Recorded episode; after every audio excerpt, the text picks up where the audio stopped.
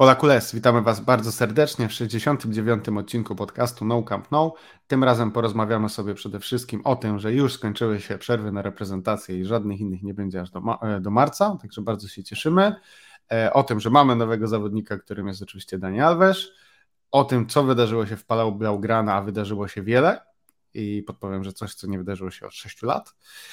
I przede wszystkim o tym, że za chwilę mamy derby i porozmawiamy sobie o tym, jakie mamy oczekiwania co do derbów i w ogóle co do Xavibolu, który ma swoją inaugurację już za chwilę, bo my ten podcast nagrywamy w piątek wieczorem, osiemnasta dwadzieścia pięć jest teraz, także pewnie już będziecie go słuchać w sobotę, najwcześniej w trakcie, znaczy w dniu derbów ze Espanyolem.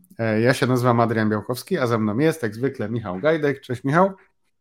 Cześć Adrian, cześć wszystkim. Jakie nastroje u Ciebie po przerwie reprezentacyjnej i jakie nastroje przed Xavibolem jutrzejszym? No właśnie powiem Ci, że stwierdziłeś, że na szczęście nie ma już więcej przerw do marca. Ja akurat jakoś w tym sezonie wyjątkowo dobrze mi się spędzało przerwy reprezentacyjne. Może to dlatego, że było ono odskocznią od Barcelony Koemana, od Koemanbolu. Ta, ta wrześniowa i ta październikowa przerwa zwłaszcza. Ale teraz rzeczywiście już miałem tak, że, że chciałem, żeby ta przerwa się skończyła, żeby wróciła Barcelona, żeby wróciła piłka klubowa, żeby nadszedł Xavi, żeby się rozpoczęła jego era. No też I, pewnie i żeby nie trzeba było liczyć, to... żeby nie trzeba było liczyć... E... matematycznych szans na wyjście no z, właśnie, z baraży. To też miało cała pewne, ta imba z Lewandowskim was strasznie to było męczące, fatalna w ogóle akcja, no ale nie, na szczęście my nie to będziemy o tym mówić. Tylko... Wszyscy o tym mówili. Wszyscy o tym mówili, ale wyobraź sobie, co by było, jakby u nas grał jeszcze Messi i by się wydarzyła taka na przykład historia, nie? Na przykład, nie wiem, w Lidze Mistrzów tam wyszedłby na na jakiś leszczy z czwartego koszyka, a na decydujący mecz by stwierdził, a dobra, to, to nie, okej, okay, możemy stracić rozstawienie i tam ładne parę milionów w jednej ósmej, ale generalnie to mniejsza z tym. A to wyobraź sobie, myślę, co by że... się działo, jakby na przykład była taka historia, że Messi albo nie gra, albo gra słabo w Paryżu, ale na przykład za to leci na reprezentację i tam nagle gra i jest zdrowy, nie? Wyobraź sobie, a nie, czekaj, tak jest faktycznie.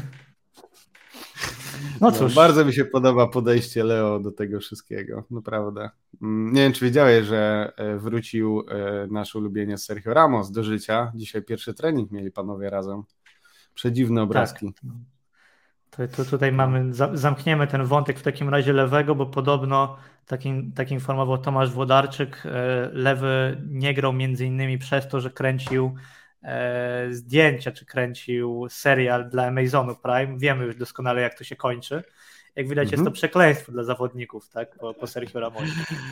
Tak, tutaj dla tych z Was, co nie wiedzą, kiedyś z Michałem spędziliśmy długi wieczór na oglądaniu serialu Sergio Ramosa.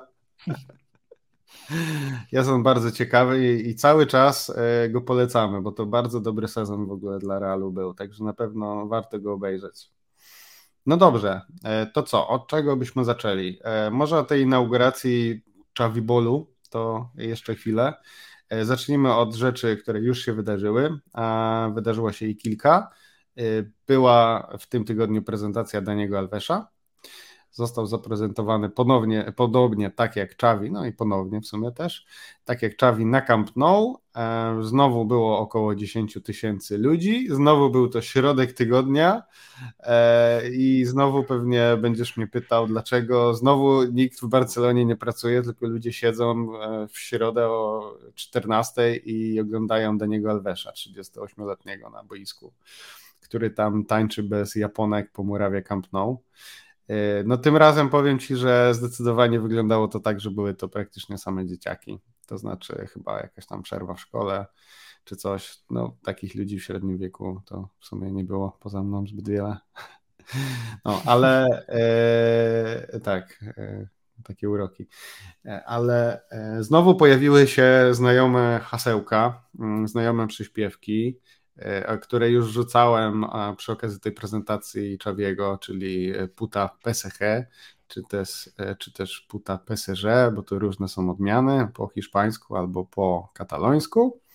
I o ile byłem tym zbulwersowany mocno wtedy, bo, bo Xaviemu przerwano wypowiedź, żeby sobie pokrzyczeć właśnie te hasełka, co mnie bardzo zirytowało, tak tym razem one były podejmowane wielokrotnie. To już nie było tylko tak, że, że to było raz sporadycznie, także zabawa się, widzę, dzieciakom spodobała i stwierdzili, że to jest bardzo dobry moment właśnie, kiedy sprezentowany nowy zawodnik.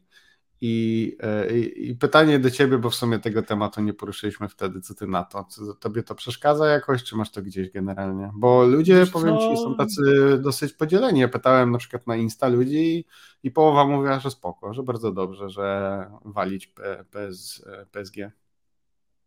Wiesz co, dwie rzeczy. Pierwsza tak naprawdę być może taka, co powiedziałeś, że, że była tam głównie młodzież i to raczej odnosząc się bezpośrednio do tego, że e, konkretnie jest to P S G, bo, bo rozmawialiśmy o tym, jak Messi tam przechodził, rozmawialiśmy o tym wcześniej, że ja na przykład, nie wiem, może ja też jestem za stary, ale ja nie widzę tej rywalizacji z P S G, nie kręci mnie ona, uważam, że jest jakoś sztucznie wykreowana i nie uważam tego klubu za jakiegokolwiek wielkiego wroga Barcelony, szczerze mówiąc. I mam takie wrażenie, że te krzyki w temacie zupełnie niezwiązanym to jest dawanie atencji komuś, kto na to za specjalnie nie zasługuje, więc tak generalnie jestem przeciwny oczywiście temu, żeby w ogóle, czy to by było puta Real Madrid, czy puta Espanyol, czy puta ktokolwiek inny, nawet Bartomeu. Było wszystko. Chociaż to akurat wszystko, by pasowało. Puta Bartomeu, Bartomeu już nie pasował akurat do Daniego Alvesa i, i, i to, bym, to bym, że tak powiem, był w stanie zaakceptować. Reszta mi by się średnio podobała, ale z tych wszystkich, no to P S G to już w ogóle jest totalnie bezsensownym pomysłem, no bo no to, no, okej, okay, Dani Alves gra w P S G i to mniej więcej na tym by się kończyła ten związek. To, tym bardziej, to myślę, że większość z tych, co tam krzyczeli, nawet nie pamiętali o tym fakcie, że on tam grał i mogło być mu przykro, no może tam spędził jakieś fajne miesiące, nie wiem, nie kojarzę, czy tam był bardzo szczęśliwy, ale no mega. Zwłaszcza, że nie ukrywajmy, że to nie jest tak, że wyrwaliśmy Daniego Alvesa od szejków w zemście za Neymara w końcu po latach, no tylko przyszedł do nas trzydziestoośmioletni gość, który od paru, jest, od paru miesięcy jest bez klubu, więc tym bardziej moim zdaniem nie na miejscu i no, no, ja też powiem ci szczerze, nigdy nie rozumiałem negatywnego kibicowania, a już zwłaszcza negatywnego kibicowania właśnie w meczach, w których ta druga drużyna w ogóle nie uczestniczy, w sensie jest to dla mnie totalnie niezrozumiałe, jak może być na przykład, nie wiem, mecz właśnie z Sevillą czy z inną Walencją i żeby śpiewać przyśpiewki o Realu Madryt, no ale pewnie nie czuję tej kultury po prostu i tyle. A pamiętasz, jak obiecywaliśmy, że od tej pory to się zajmiemy tylko ustawkami, kibicowaniem, zakazami stadionowymi, widzisz? I chyba się nie znamy na temat, tak? W takim razie. No niestety. Albo stety. Co do, co do chyba stety. A co do samego transferu Daniego, mam wrażenie, że jest pewne zagrożenie, bo ja mam wrażenie, że ludzie naprawdę łyknęli ten hype aż za bardzo niektórzy i naprawdę im się wydaje, że my ściągamy Daniego z dwa tysiące ósmego roku czy dwa tysiące dziesiątego roku i że on tutaj będzie grał jakąś dużą rolę. Ja powiem tak, jeżeli on będzie grał ważną rolę w tym składzie, no to będziemy mieć problem, bo to nie jest zawodnik, który się nadaje do tego, żeby mieć jeszcze jakiekolwiek ważne role w składzie. To, co ja widzę, z mojej perspektywy, to on ma, tak jak rozmawialiśmy już zresztą wcześniej przed jego, po, po jego ogłoszeniu, ma y, być dobrym duchem drużyny, ma być y, mentorem dla młodych i, i dodatkowy taki mały challenge dla Daniego, proszę, naucz Sergiño Desta bronić. Jeżeli to by się udało, super. Ja nie mam więcej wymagań. Natomiast no, mam nadzieję, że ludzie też podchodzą tego tak umiarkowanie, a nie, że za chwilę to on wszystkich wygryzie ze składu i jeszcze będzie grał u nas dwa lata. No bo to się po prostu nie wydarzy. Mimo, że sam podchodzi tak Dani Alves, albo takie jest po prostu jego podejście i myślę, że to było bardzo mocno widać. Ten jego właśnie dyskurs w sferze mentalnej, który może dać sporo, że rzeczywiście nie ma już S L K A i o Boże, co tu się dzieje. Jak mamy grać, przecież się nie da, tylko no rzeczywiście mnóstwo pozytywów, ale też i te pozytywy o samym, o samym sobie, tak? To znaczy, no jest chłopak dalej pewny siebie, nie oszukujmy się. Pytałem tak. się go o tego Sergiño Desta. Zajebiście silną psychikę.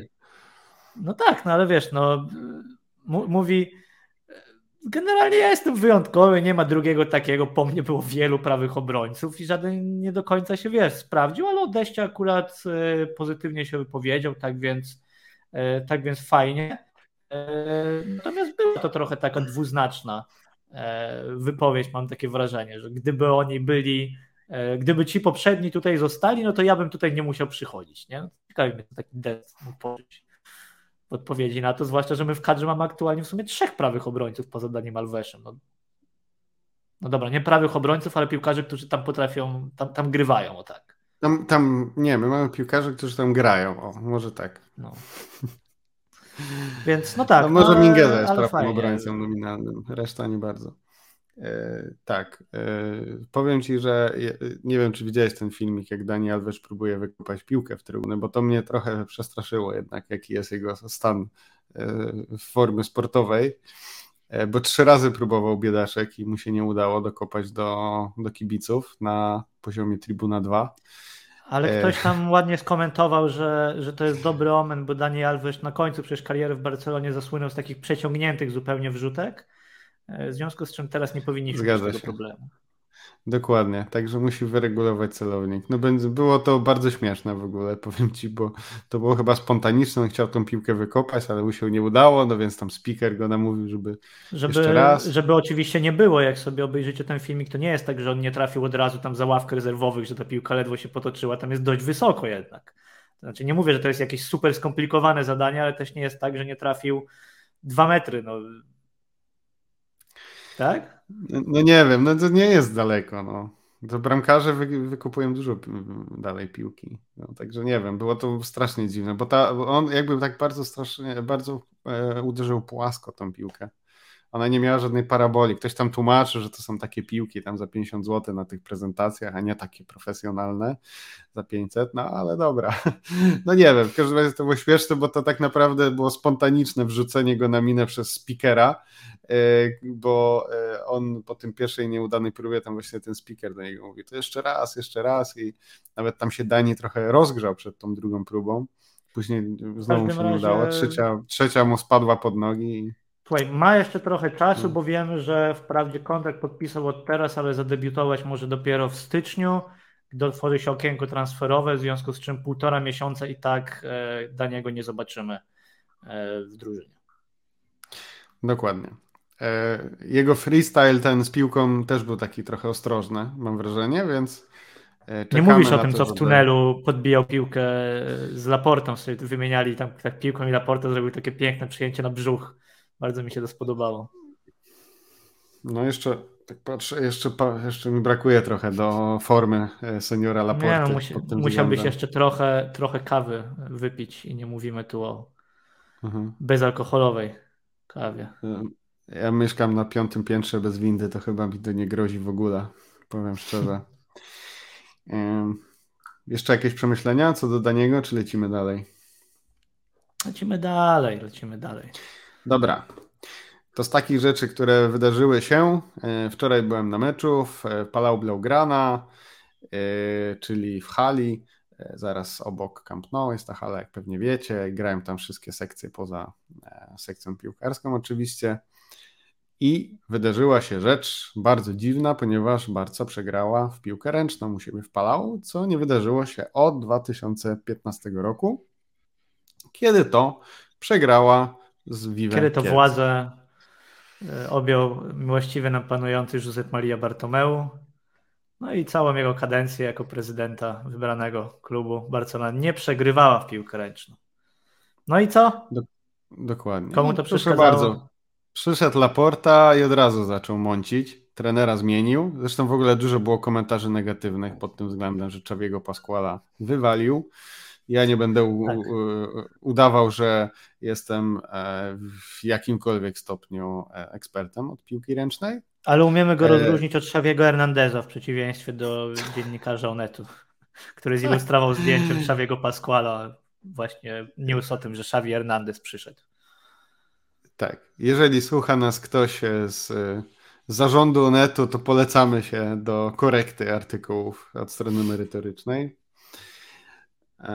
Więc sam mecz był bardzo ciekawy. Przejechało no, Łomża, Wiwe, Kielce. Nie wiem w ogóle skąd pomysł na tą nazwę. Dziwne rzeczy się dzieją, ale kiedyś Widzew był sponsorowany przez Harnasia, więc chyba już nic mnie w Polsce nie zdziwi. W każdym razie nazwa jest jaka jest, ale pakę mają dobrą. Mecz był super w ogóle, był stał na naprawdę wysokim poziomie. No, Ręczni i Wiwe rzucali Wiesz. takie piłki, że... Naprawdę. Kilka było, było Nasza... naprawdę ba- bardzo szczęśliwych, no ale szczęściu trzeba pomagać. Nie mówię, że niezasłużenie wygrali. I, i, i ich bramkarz Wolf był też super, natomiast nasz grał poniżej tego, co zazwyczaj prezentuje. Także pozdrawiamy też całą ekipę. Profesjonalna i bardzo krótka analiza I... tego meczu. Ja tylko dodam, że nam też tak. nie jest opcja. Ja rozumiem, że to akurat brzmi śmiesznie, no bo Łomża jednocześnie jest nazwą miasta, ale i Barcelona w piłkę ręczną również ma przecież sponsora w nazwie, tylko jako drugi człon i jest nim firma Lassa, która zajmuje się produkcją opon. No tak, Lassa, ale wiesz, no właśnie chodzi mi o to, że sponsorujesz klub z Kielc produktem, który się nazywa Łomża. Kielce są blisko Łomży? To chyba nie no, do końca, by co? Przenieść. Czy nie wiesz, przyznaj się, że zrobić nie Zrobić piwę. No pewnie, że wiem. Łomża jest bardzo niedaleko od Wyszkowa, więc eee, oczywiście, że wiem. Okej, okay, dobra. Chciałem cię, wiesz, podchwytliwie tutaj wziąć na nieznajomość geografii. E, bardzo, no i to, co było zdecydowanie najciekawsze, jeśli chodzi o sferę, strefę kibicowską, to to, że siedziałem zaraz przed całą szaloną ekipką z Polski, która przyjechała na ten mecz. Nie wiem, ile tam osób było, ale ponad sto, lekko. Chyba byli głośniejsi w ogóle od Draxów, czyli tych, którzy prowadzą... No, chyba był cały samolot, prawda? Charter włącznie z prezesem. Tak, zresztą, z tak Kielc, był prezes, fajnie, był też nieformalny prezes, czyli Michał Zawada, którego pozdrawiamy oczywiście. Szara eminencja polskiego sportu. I faktycznie tych ludzi było tak na oko z trzy razy więcej niż tych biednych Draxów, którzy próbowali doping prowadzić, także były generalnie byli, byli Kielczanie głośniejsi, także było to dosyć śmieszne. No, ciekawy, ciekawy na pewno dzień. Jak nie byliście nigdy w Palau Blaugrana, to polecam sobie czasami wpaść, bo, bo tam zawsze jest głośno i zawsze jest doping. Czego na przykład... Tak, to wracając do tego wątku kibicowskiego, jeżeli ktoś właśnie tak uważa, że trzeba czasami podrzeć ryja, to Palau Blaugrana jest dobrym miejscem ku temu. Tak jest. Darcie ryja jest jak najbardziej wskazane. Raz na jakiś czas trzeba się wyżyć. No to co? Idźmy dalej. Ja już bym chciał o tym Xavibolu pogadać chwilę, chyba że jeszcze chciałeś plotki transferowe, bo też ich trochę było. Zaczęły się pojawiać. Zajmijmy się najpierw plotkami, skoro już mieliśmy tego Daniego i tak? drobny przerywnik, to było trochę tych plotek, to fakt, a zwłaszcza, że podczas tej prezentacji Daniego Alvesa, która była no w środku przerw reprezentacyjnych e, przecież, a jak wiemy przerwy reprezentacyjne, no to jest taki moment, w którym jest najwięcej tych plotek transferowych, jeżeli akurat nie trwa okienko. Ja myślę, że jakby ktoś zrobił taką statystykę, e, kiedy pojawiają się plotki transferowe, to, to ten okres przerw reprezentacyjnych byłby no, jednym z gorętszych. No to oczywiście nie wynika z tego, że wtedy dzieje się najwięcej, tylko wręcz przeciwnie właśnie, dlatego, że nie ma meczów, a o czymś pisać trzeba, no to pojawiają się te liczne plotki. E, natomiast podczas tej prezentacji m, właśnie Daniego Mateo Alemani był obecny, zabrał głos. E, już teraz... Być może wkrótce oficjalnie taki samodzielny dyrektor sportowy, bo z kolei pożegnaliśmy się w międzyczasie z Ramonem Planasem, o czym nie wspomnieliśmy. Panu Ramonowi tak krótko to dziękujemy za Araujo, dziękujemy za Pedriego i chyba to tyle. I życzymy powodzenia w dalszej karierze, jak to się ładnie ujmuje. No i jeśli chodzi o, o właśnie Mateo Almaniego, czyli przyszłość tego tego klubu, to on wcześniej, rozmawialiśmy o tym ostatnio, że Laporta tam mówił, że trzy transfery, w tym jeden z szansą na przyszłą złotą piłkę, potem się tam szybko było wycofywanie, że to w sumie nie trzy transfery w zimę, tylko to chodzi o lato, tak właściwie, no ale proszę, jeden transfer już mamy, jest Dani Alves. Mówi się o tym, że, że ta drużyna ma być wzmacniana w zimę, na tyle na ile to jest możliwe, No ale właśnie tutaj Almani powiedział, że ta operacja, którą przeprowadziliśmy na linii Koeman-Xavi, no mocno nam naszarpnęła te, ten nasz i tak dość nikły margines w zimę. No i powiedział, że na chwilę obecną to raczej wygląda tak, że musimy znowu najpierw przeprowadzić operacje wychodzące, żeby móc kogoś do drużyny jeszcze zaprosić. Nie wiem, na ile to jest realne, żebyśmy się kogokolwiek pozbyli w zimę. No były te plotki o Luku de Jongu na przykład, tak, żeby go spróbować oddać z wypożyczenia na dalsze, wypowie- na, na dalsze wypożyczenie. Na wypowiedzenie, bardzo dobrze. Bardzo dobrze. Tak, były, dalsze wypowiedzenie. Były, były plotki o Coutinho, ale szybko zdementowane, że się nigdzie nie rusza. No tutaj znowu mi się wydaje, że te newsy są produkowane dokładnie tak samo, jak wiesz. Odpalasz sobie generator w Mundo Deportivo, mówisz, o, zbliża się okienko, pyk. Barcelona chce się pozbyć Coutinho, Barcelona chce się pozbyć Umtitiego, a potem na koniec okienka wyciągasz newsy, no niestety nie było ofert, albo zawodnicy zdecydowali się zostać, ich duża pensja była zbyt dużym problemem i pyk, mhm. na pół roku spokój. I kliki się zgadzają, prawda? Więc ja szczerze mówiąc byłbym, byłbym pozytywnie zaskoczony, ale zaskoczony. Jeżeli uda nam się naprawdę kogoś, tak powiem, pożegnać zimę, a myślę, że jeżeli nikogo nie pożegnamy, to i też nikogo nie przywitamy, więc raczej rozmawiamy o perspektywie przyszłego lata, więc jeszcze czas na to będzie, co nie zmienia faktu, że warto wspomnieć, bo są nazwiska, które elektryzują, możemy powiedzieć. Ostatnio Kules, z tego co widziałem. No właśnie, czyli tutaj głównym tym nazwiskiem jest Karim Adeyemi. No i co ty o nim myślisz? Widziałeś w ogóle jak on gra? Widziałeś go na żywo? Taki na żywo? Konrad, no na żywo w meczu w sensie. Czy go oglądałeś kiedyś, a nie tylko... Wiesz co, widziałem. Znaczy nie powiem, żebym, nie powiem, żebym oglądał ligę austriacką, ale z racji tego, że chłopak gra w Lidze Mistrzów i, i jednak ta... jego drużyna jest całkiem taka atrakcyjna, bym powiedział, do oglądania, no to było, było parę, parę okazji, no robi wrażenie, nie powiem, robi wrażenie i myślę, że to też jest z jednej strony obraz tego, gdzie jesteśmy, a z drugiej konieczna jest taka odwaga w tej sytuacji, no bo jeszcze widzisz, rok temu sobie tam rozmawialiśmy, o kurczę, może tutaj ten Haaland coś tam nie i tak dalej, potem o, tutaj przyleciał ojciec Haalanda, tak, do Barcelony, Laporta uczyni swoją magię, nie wiadomo co się będzie działo, no ale, ale to nie oszukujmy się, jesteśmy, jesteśmy w sytuacji w takiej, że my musimy, bo, bo ludzie mówią, no ale on gra w Austrii, przecież nie ma gwarancji, że się sprawdzi, nie wiadomo co i tak dalej, no tak, ale w takim właśnie miejscu jesteśmy, my teraz musimy ryzykować. I tak jak trzeba było, jak widać, zaryzykować i wziąć tego Haalanda, czy to z Norwegii, czy już właśnie z, z Austrii, z Austrii czy z Niemiec, no nieważne, w każdym razie z Red Bulla, no to tak samo trzeba było wziąć po prostu, czy może trzeba wziąć Adeyemiego, póki możemy to zrobić, bo jeżeli jego weźmie Borussia Dortmund teraz za te trzydzieści pięć milionów, to on za rok będzie kosztował trzy razy trzydzieści pięć milionów i już go po prostu nie weźmiemy.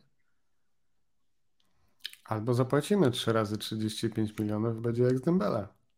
Się okaże. Właśnie. Tutaj, wiesz, to jest Futbol Klub Barcelona, tutaj nigdy nie wiesz, co ci się trafi.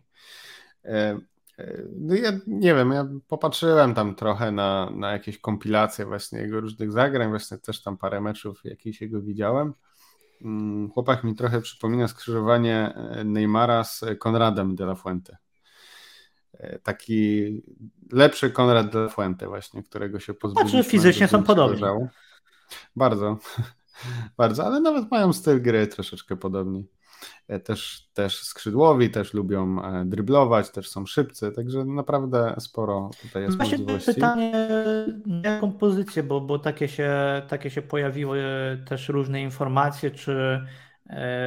bo on teoretycznie gra na środku ataku, natomiast pojawiały się właśnie takie informacje, że Xavi no tutaj bardzo szuka tych skrzydłowych i że gdzieś być może tutaj by go chciał przedstawiać na boku jakaś wymienność z Ansu czy, czy z Memphisem, no melodia przyszłości zdecydowanie, natomiast ja po prostu chciałem na chwilę obecną właśnie tyle powiedzieć, że absolutnie bym nie odrzucał transferu z tego powodu, że no chłopak gra w lidze austriackiej, jest młody i równie dobrze może nic z tej jego kariery jeszcze nie być, bo po prostu jesteśmy w takim miejscu, że musimy ryzykować. No tak, to prawda. A na przykład byłby zainteresowany, e, jak to mówią w Hiszpanii, Raheem Sterling? Wiesz co, ja y, ogólnie podchodzę pozytywnie do Sterlinga jako do piłkarza, to znaczy mam, zresztą nawet wspominałem o tym ostatnio chyba przy, przy okazji tego, jak Xavi został zatrudniony, że Pep Guardiola naprawdę bardzo mocno Sterlinga rozwinął, takie miałem wrażenie y, i mhm. uważam, że to jest naprawdę ciekawy piłkarz, ale znowu nie, nie widzę tego, jakby się to miało dokonać. To znaczy, no, City nie, nie odda za groszy, tak jak dostaliśmy tego Erica García i dostaliśmy Sergio Aguero. No tu jest zupełnie inna sytuacja i, i szczerze mówiąc nie wiem, jak mam to traktować. Natomiast znowu z trzeciej strony warto wspomnieć, że to nie jest tak, że to jest z kolei jakiś emeryt, który miał przyjść, no bo to jest chłopak z rocznika dziewięćdziesiątego czwartego. Więc, więc w dalszym ciągu w przyszłym roku on będzie miał dwadzieścia osiem lat. Kiedyś się przyjmowało, że najlepszy wiek dla piłkarza, no ale w każdym razie nie jest tak, że wiesz, że to jest znowu transfer właśnie, tak jak Laporta wspominał na prezentacji Daniego Alvesa, nie wykluczamy powrotu Andresa Iniesty, tak? E, więc, no nie wiem. E, nie, przede wszystkim nie widzę... I Leo Messiego. Tak. Przede wszystkim nie widzę, jakby to miało być zrealizowane, natomiast jeżeli ktoś ma na to jakąś koncepcję, która nie wiem w sumie z czego miałaby wynikać, to ja bym był otwarty, bo i tu myślę, że sobie przechodzimy do tego całego Xavibola, e, Xavibolu. Dawaj. E, nie wiem, jak to, jak to do końca odmienić, bo to, co, to, co e, my wiedzieliśmy od samego początku i to, co e, Xavi e, też powiedział na tej swojej konferencji prasowej, e, to jest kwestia tego, jak on bardzo dba o właśnie te skrzydła.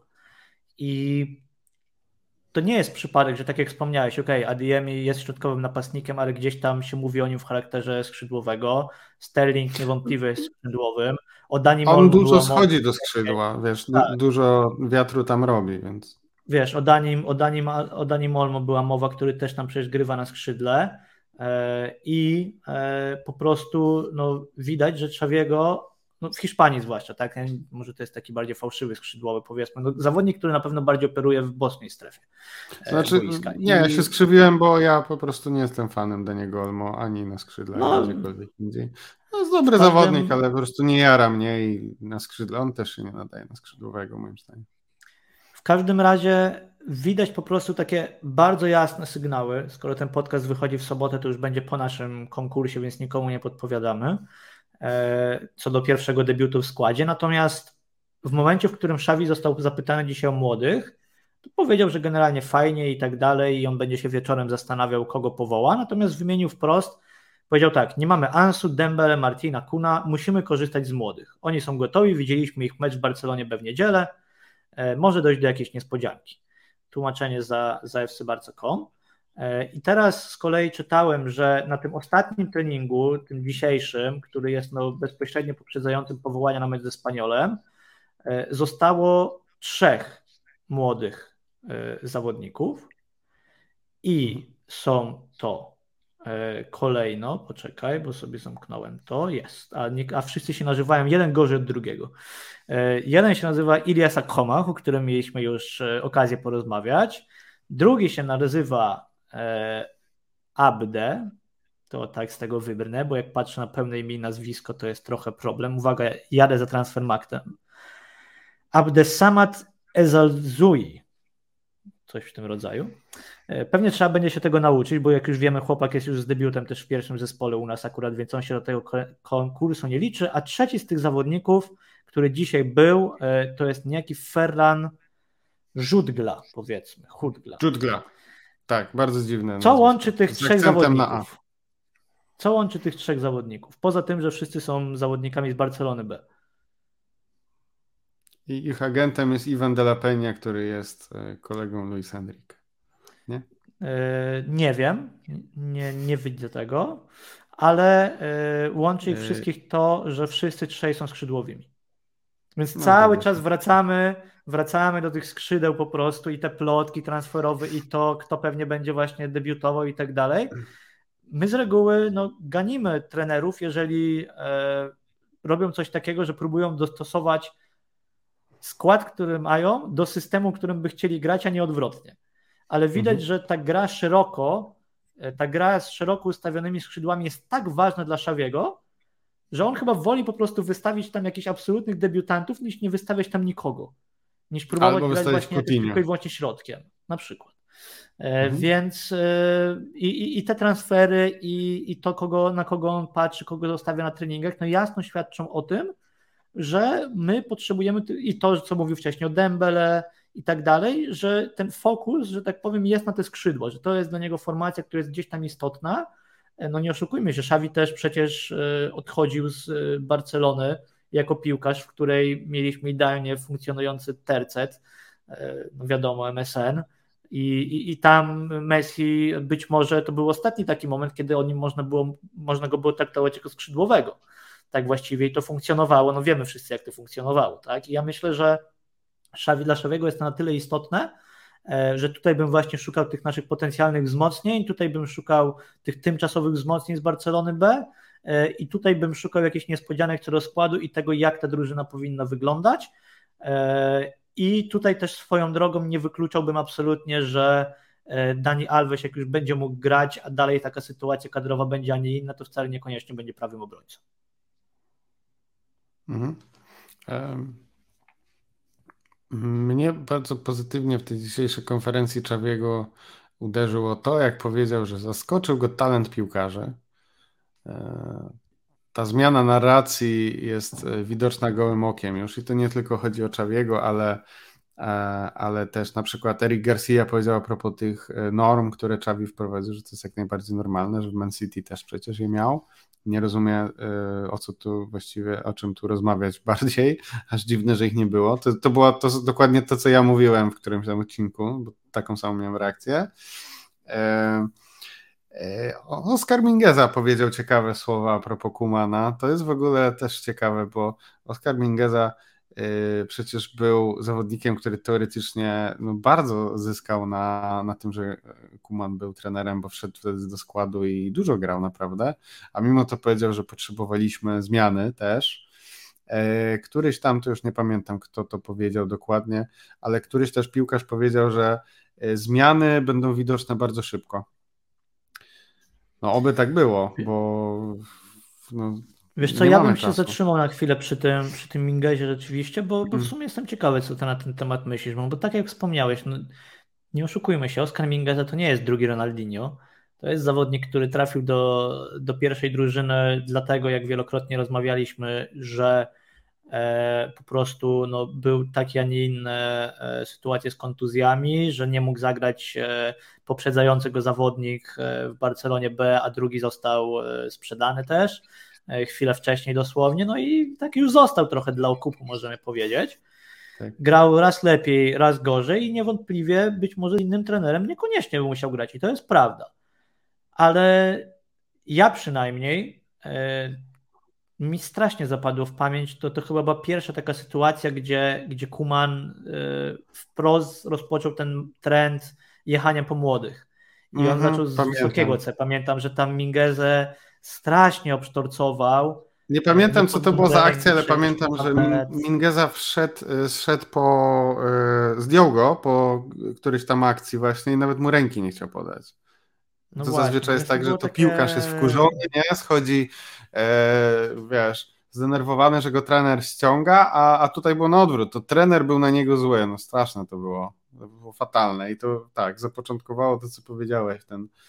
ten długi łańcuszek obwiniania wszystkich poza samym Koemanem o wszystko właściwie. I najlepiej ale nie, nie tyle wszystkich, co młodych, dokładnie, że, młodych, że Mingueza był taką pierwszą ofiarą tego, tego właśnie, jak Koeman podchodził do, do, do tych indywidualnych błędów i ja pod tym względem się tak zastanawiam, czy wiesz, czy to, co my zobaczyliśmy, co wszyscy zobaczyli, tak cały świat widział, cała Polska widziała, Co, co się stało w tym meczu, na ile to się coś takiego mogło powtarzać również podczas treningów, czy podczas codziennych sytuacji w szatni, więc ja osobiście z jednej strony nie uważam za zbyt profesjonalne, ani za zbyt yy, szczere też trochę takiego, wiesz, gadania na zasadzie, zawsze jest tak, że jak przychodzi nowy trener, to mówisz, o ten stary to w sumie tak średnio, ale ten nowy to już w ogóle jest zajebisty yy, i tak mhm. dalej I, i to mi szczerze mówiąc tak średnio pasuje, ale z drugiej strony no, okej, okay, jasne, że, że wydaje mi się, że Mingueza musi, yy, musi być Koemanowi wdzięczny za to, że w ogóle szansę dostał, ale jednocześnie, no nie wiem, nie, nie mam tak też, żeby powiedzieć, o nie, niewdzięcznik tutaj, kurczę, jak on tak może wobec legendy klubu i tak dalej, ten mu dał zagrać, a, a Mingueza tak po nim teraz jedzie. No. Najważniejsze jest to, co powiedział, że e, ludzie w szatni wierzą w to, co mówi Xavi i ja myślę, że to jest prawda, bo wydaje mi się, że Xavi to jest gość, który umie e, dokładnie powiedzieć, e, co chce, jak to ma być zorganizowane.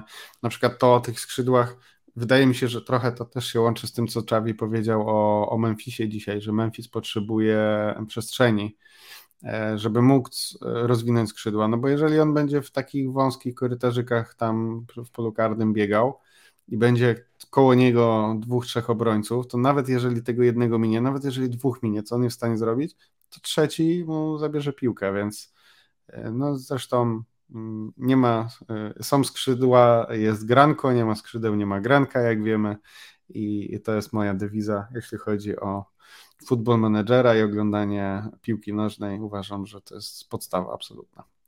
Dobra. Tak, w ogóle bardzo, bo, bo jeśli chodzi o to, co powiedział, może przytoczę tę wypowiedź, bo może nie wszyscy słyszeli, to nie jest tak, że on powiedział, że Koeman w ogóle jest beznadziejny, się nie nadaje i fajnie, że, że już go nie ma, ale znowu za F C Barca tłumacząc, zespół przestał ufać temu pomysłowi i każdy próbował rozwiązywać swoje sprawy na swój sposób. Nie spisywaliśmy się dobrze ani na poziomie indywidualnym, ani kolektywnym. Jestem przekonany, że teraz sytuacja zmieni się na lepsze. Nie sądzę, żebyśmy musieli czekać dwa czy trzy miesiące, żeby zobaczyć te zmiany. Od tego weekendu będzie widać nowe rzeczy. To jest to, co wspomniałeś. Plus to o Xavim no, właśnie. To bo, bo, tak, bo to jest bardzo, bardzo fajna rzecz. Mi się wydaje, ty wspomniałeś o Eriku, o Eriku Garcii bardziej w perspektywie tych norm. Tutaj Mingueza powiedział dokładnie to samo, że miał dokładnie te same zasady i w Juvenilu, i w Barcelonie B. E, jedyne, co się zmieniło, to, że kary są teraz droższe, bo są dostosowane do poziomu zarobków po prostu i tyle. Więc jego też dziwiło, że, tych, e, że tego nie było wcześniej, tych zasad. Natomiast ja bardziej zwracam uwagę e, na to, że e, na to, że Xavi być może bardziej e, to jest to, na co my liczyliśmy, myślę. Nie wiem, czy już można o tym zacząć mówić, ale że on będzie dla tych młodych rzeczywiście taką prawdziwą legendą, którą oni pamiętają z boiska i która będzie dla nich dużo większą inspiracją niż Ronald Koeman, który no, ja nie pamiętam Ronalda Koemana zupełnie, tak? Znaczy, mnie nie było na świecie, jak Ronald Koeman strzelał tę słynną bramkę z Sampdorią. A ci ja już w ogóle Koemana nie pamiętam. Ja już go wymazałem którzy... z pamięci. Którzy grają teraz, potrafią być ode mnie no, od dziesięć lat młodsi spokojnie, jak Gavi dwanaście lat młodszy. Więc zmierzam po prostu do tego, że Xaviego z kolei pamiętają wszyscy. Jest to jakieś wspomnienie na pewno bardziej żywe i tak dalej. I, i, i ja liczyłem na te inspiracje i mam wrażenie, że to się trochę pojawia. To znaczy są w ostatnim czasie takie wypowiedzi młodych zawodników. Wypowiadał się Nico Gonzalez, wypowiadał się właśnie wspomniany Eric Garcia i wypowiadał się Óscar Mingueza, e, którzy wydają się po prostu no, zachwyceni tą różnicą, jak te treningi wyglądają. Ja sobie tutaj jedno takie zdanie właśnie też wyłapałem z tego, co powiedział z tego, co powiedział, czy nawet dwa zdania z tego, co powiedział Mingueza. Po pierwsze, ludzie wierzą, wierzą w to, co mówi. I, i to jest taka prosta rzecz, ale wiesz, no zupełnie inaczej traktujesz człowieka, szefa, do którego masz szacunek i, i po prostu za nim jesteś w stanie podążyć. I po drugie, ćwiczenia są zorientowane na koncepcje dotyczące tego, co chcemy robić na boisku. Ten pomysł jest dla nas klarowniejszy. I, i to jest w ogóle kolejna rzecz. No, ty, ty mówiłeś w odniesieniu do tych norm, że jak mogło tak nie być wcześniej, że przecież po co o tym rozmawiać, bo to powinno być naturalne, że to jest w ogóle skandal, że my musimy o tym rozmawiać. A ja mam tutaj tak. To na czym wcześniej polegały ćwiczenia na treningu? Jeżeli teraz dopiero zaczynają Rondo. polegać na tym, że chcesz ćwiczyć to, co potem masz robić na boisku. No to chyba taki właśnie cel treningu. Czy, nie ja, wiem, ci, to... ja ci powiem, jak wyglądało to za Koemana. Koeman przychodził i mówi tak, ponieważ nigdy nie wiadomo, gdzie was rzucę, to będziecie od tej pory trenować na innych pozycjach. I każdego rzucał na pozycję inną. Na przykład Franki grał na środku obrony albo na dziewiątce. I to by tłumaczyło, co później widzieliśmy na boisku. No właśnie, no może to nie jest takie, takie dalekie od prawdy nawet, bo no ale mówię, to jest bardzo, bardzo fajne, że, że po tych młodych zwłaszcza widać, że oni się wypowiadają w tym kontekście o, o Xavim jako naprawdę, no nie wiem, czy idol to jest dobre słowo, ale widać tutaj taki naprawdę spory szacunek, no bo nie oszukujmy się, to są chłopaki, którzy są wychowankami klubu, są chłopaki, które oglądali gdzieś tam na pewno ten mecz od dziecka, oni oglądali za dzieciaka, takie pierwsze wspomnienia, jak tak jak ludzie wspominają w zależności od swojego wieku, nie wiem, jak są starsi, no to Maradonę nawet, tak i tak dalej. Potem jakiś Ronaldo, nie wiadomo kogo, Zidanów, Beckhamów, whatever. Potem to młodsze pokolenie, z którym my się już przecież nawet u nas w redakcji stykaliśmy i byliśmy zaskoczeni, że no ja generalnie pamiętam pierwszy mecz Ronaldinho, tak? Albo marnie pamiętam już w ogóle jak Pep Guardiola zaczynał. No, no to, to teraz mamy właśnie... Tak no, no właśnie, no więc teraz mamy ten etap. No patrz, no Gavi to jest rocznik, który dwa tysiące czwarty. No to jest szaleństwo. Ale nawet Ga- Gavi, jak nawet Gavi, Gavi w takim razie miał dziesięć no. lat, czy miał jedenaście lat, jak Xavi kończył karierę w Barcelonie. Nawet on jako chłopak, no przecież, który od dziecka na pewno się piłką zainteresował i jest Hiszpanem, on akurat nie jest Katalończykiem, no na sto procent pamięta tego człowieka z boiska i to jest zupełnie inny poziom niż to, co było z Ronaldem Koemanem. O tym, mm. o to mi chodzi po prostu. Tak, ale ja poczekam z takimi jeszcze dywagacjami, bo też nam się wydawało właśnie, że Koeman to dobra, Setien to nie miał autorytetu, a przyjdzie Koeman i to jest gość i, i też różne takie rzeczy pisaliśmy, a później się okazało, że to nie żaden gość, e, ale no dobra, nie ma co porównywać Xaviego do Koemana, uważam, bo ja jestem cały czas mocno zainwestowany w Xaviego, pisałem już o nim chyba z rok temu, że będzie zajebistym trenerem, mam nadzieję, że to pokaże. Jeszcze ostatnia rzecz, co mi się spodobała, już teraz pewnie nie znajdę tego konkretnego zdania, ale ktoś tam z tych dziennikarzy spytał Xaviego o, o porażki, jak to będzie, że... Um... No w sumie nie wie, jak się przegrywa, nie? No bo nie miał... Tak, no nie, nie, nie znajdę tego, ale w każdym razie co zrobi Xavi, na zasadzie takie pytanie padło, co zrobi, jak zaczniecie przegrywać, no bo w sensie no w Alsatu tak, ja cię wygrywa, zacytuję, no. Bo patrzę na to. A, dobra. Jesteś znowu za F C Barca, jesteś przyzwyczajony do zarządzania zwycięstwami, masz za sobą dobrą serię w Katarze, jak zmienia się praca, gdy nie idzie już tak dobrze, a wyniki są gorsze? Nie wiem. Nie wiem. Jak mawia klasyk. Właściwy człowiek na właściwym miejscu. Niech on e, jak najdłużej się nie przekonuje o tym, jak to jest. E, nie, dajmy sobie trochę luksusu. Natomiast trzeba sobie oficjalnie i obiektywnie powiedzieć, że bardzo trudne e, dwa mecze przed Xavim. To nie jest jakieś tam Hetafe, e, Levante. To nie są popierdółki. E, tak, czy inne Villanovense, e, czy Alcorcon w Pucharze Króla. Chociaż zdarzało się niektórym przegrywać z nimi. Yy, tylko to są dwa poważne mecze. To jest mecz przede wszystkim Espanyol, to jest mecz derbowy. Ja sobie teraz tak podpatruję stronę oficjalną i widzę, że niektóre sektory już są e, nawet wyprzedane, więc tu na pewno nie będzie frekwencji trzydzieści siedem tysięcy. Yy, ja liczę na jakieś osiemdziesiąt, zobaczymy, czy tyle dobije. Fajnie by było. Yy. I, no i później we wtorek mamy ten mecz z Benficą, my już się pewnie nie będziemy słyszeć do tego meczu, także o nim porozmawiamy prawdopodobnie dzień po, e, czy tam dwa dni po, jak to u nas. No, zobaczymy jeszcze. Ale zobaczymy właśnie.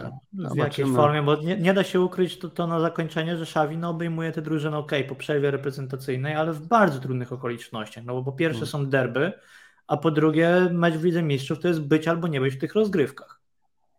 Tak. I w razie, gdyby on te dwa mecze zawalił, no to przecież nikt nie będzie mówił, że to Koeman zawalił, tylko to już idzie na jego konto, także presja jest podwójna, ale szczerze mówiąc, to już się dawno nie cieszyłem tak bardzo na pójście na mecz jak jutro. Się nie mogę doczekać trochę, szczerze mówiąc. Także ta przerwa reprezentacyjna to się tak strasznie ciągnęła. No i mam nadzieję, że faktycznie coś tam się udało w tej sali czy na treningach chłopakom przekazać, żeby chociaż jakoś mniej więcej wiedzieli, gdzie mają biegać, co mają robić. Ostatni niestety negatywny news, U. bo o tym nie wspomnieliśmy, a okazuje się, że poczekamy jeszcze dłużej na Pedriego. A, tak, racja. Żaden się nie spodziewał, żaden się nie spodziewał, że siedemdziesiąt meczów w sezonie i, i niestety no, rozmawialiśmy kurczę o tym, że okej, okay, no fajnie, że chłopak chciał grać i w, na mistrzostwach Europy i chciał grać na Igrzyskach Olimpijskich i w ogóle chciał grać wszystko, co się dało, ale ktoś mu powinien był powiedzieć, że sorry, ale tak się nie da i będziesz przez to cierpiał, no i właśnie niestety się o tym przekonuje.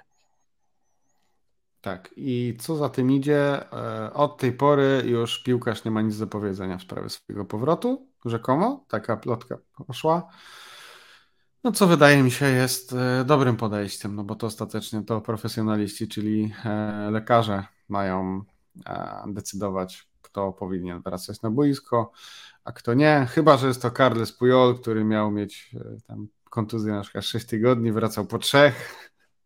Tak. Ale to Messi był, też to tak był zawsze Pujol. Wraca.